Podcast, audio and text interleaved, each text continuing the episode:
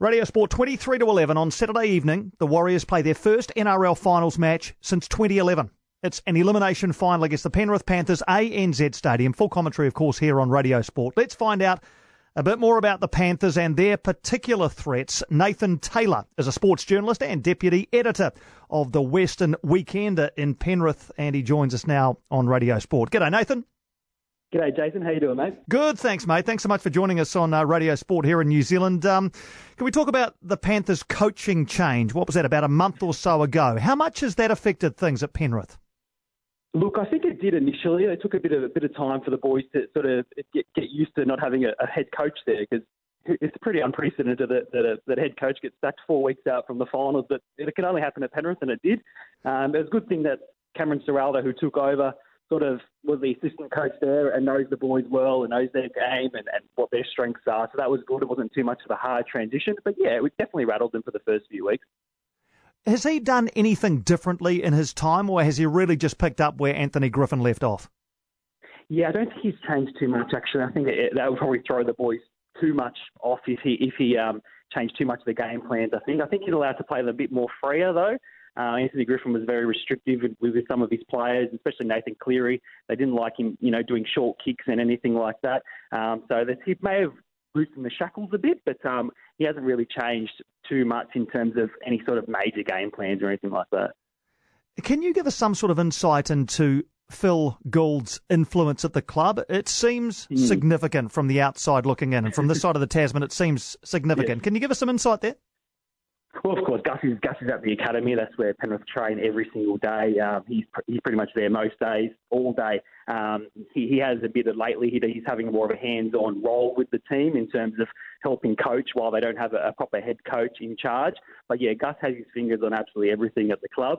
Um, most of the stuff is, is, is brilliant, and, and, the players are on board with what he said. And, you know, Gus is a legend of, of the game, and you know everyone trusts his opinion. So then, not too many people will be, um, you know, going against Gus's word there. But yeah, Gus does have a have a big stranglehold on the club, and, and as he should. He is a um, he's a legend of the game, and, and everyone respects his opinion. And um, yeah, I'm sure the the players um, yeah listen when he speaks, and, and so does everyone else usually. So yeah, he does have his fingers on everything, but um, I don't think that's such a bad thing.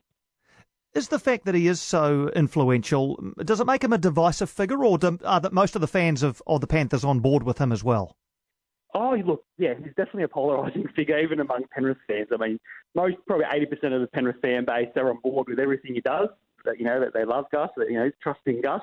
But um, yeah, there is a small percentage of the fan base that um, you know don't trust him as much and, and don't believe some things that he says because he has he has obviously proven in, in, in recent years that you know he says players certain players are staying and end up leaving and you know loses a bit of trust with the fan base there. But um, yeah, most of the fan base are on board with his decisions um, and they all supported well most of them supported the hook one as well. But um, yeah, we'll get to see what, um, what what his next plan is for the club in terms of who they're going to get for a new coach next year. How big a part of what the Panthers do on the field and their success on the field relies on James Maloney? Massive, massive. We Penrith, I say we because I'm a fan of the side, but yeah, Penrith haven't beaten uh, Melbourne since 2005. You throw Maloney in there last Friday night and they won. Uh, that's how much of a big of an influence that player is. He's played eight of the last nine final series and won two grand finals in that time as well. So Maloney's actually absolutely huge. I spoke to him yesterday. He's, he's fit and firing. He's ready to take on the Warriors. He didn't get to do it uh, at all this year because when we played them the first time, uh, obviously they're up for Origin, and he missed the one in, in Auckland a couple of weeks back. So um, you're going to see a bit of a different Penrith side to the one you did two weeks ago in Auckland, that's for sure. And alongside Maloney, uh, you mentioned Nathan Cleary. Uh, other key men for the Panthers as we head towards the final series, Nathan? Yeah, absolutely. Nathan Cleary is a must. He, he's our goal kicker, even though he did miss five in a row, I think, last uh, Friday against Melbourne. Um, yeah, he's he's a big addition. Of course, you've got your forward pack in Reagan Campbell Gillard, Tyrone Peachey's a live wire out of centre. And then you've got Viliame Kikau, who I can reveal is actually under a bit of an injury cloud. Um, he picked up a, a bit of an uh, elbow injury last week against the Storm, and um, he went for an MRI scan yesterday. And um, it looks like he's going to come out okay. It might be just a soft tissue injury, but yeah, he's in a bit of an injury cloud. But if he's firing, then watch those um, those edges because him combining with Waqa Blake um, on that left edge there is pretty dangerous. how significant was the win over the Storm, uh, and what what sort of confidence boost will it give to these players heading into into knockout football? Well, it was massive because many of the, that Penrith side, unless they came from other clubs, hadn't beaten Melbourne. We hadn't beaten Melbourne since 2012, and they hadn't actually beaten Melbourne in Melbourne since 2005. So to come against the, you know, virtually the best team in the competition in the final round and knock them off is huge. I mean, uh, you, you, notice the Roosters and uh, the South, they and, and Brisbane, they put the cleaners through their respective sides in round 25. Um, but Penrith actually got a real finals game, a real test right before the finals, and I think that's going to be an absolutely huge injection for them um, come this Saturday. How do you assess the uh, the way the Panthers' game plan and their playing roster uh, matches up with the way the Warriors play the game and the players that they have? Yeah, well, I, was thinking about this.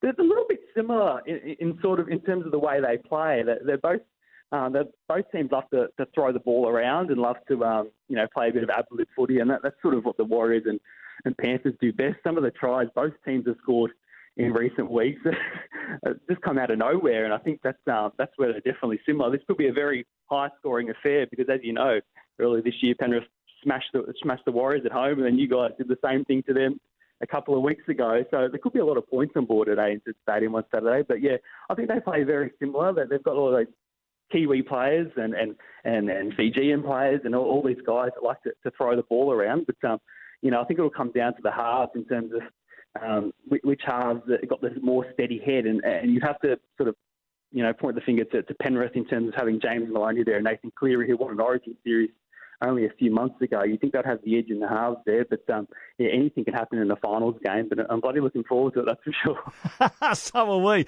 So are we. Nate. Do you think? Do you think if they were offered the choice, do you think the Panthers would have rather played the Dragons? Um, that's a good question, actually, because obviously it was it was so um, back and forwards on Sunday to see who Penrith would play. Uh, I think we're quite happy to, to play New Zealand, uh, or Penrith are quite happy to play New Zealand just for the fact that you guys have to travel over here. You haven't played finals footy since 2011. Uh, I know you've got a lot of experienced players who have played finals footy for other clubs, but as a team, you guys haven't played finals footy in you know seven seven years. So um, that gives Penrith a lot of confidence, I think, and, and they're only playing up the road at ANZ. About a half an hour drive, so um, yeah. So I think I think New Zealand was the sort of pick, but and we possibly played you guys two weeks ago as well, which you know it's fresh in our minds. You might want a bit of bit of revenge sort of thing. So I, I think they're happy with the Warriors, but yeah, Let's leave it there. Yeah, I think the I don't I think the Warriors are look. Uh, I mean, fed into a game against any of the any of the uh, the others. I think they'd be uh, they'd be happy enough just to be in the finals after so long out. It's uh, all set up for a Titanic clash on uh, on Saturday. Nathan, thanks so much for uh, for giving us the Penrith perspective and and all the best to your boys. No worries. Thanks, Jason.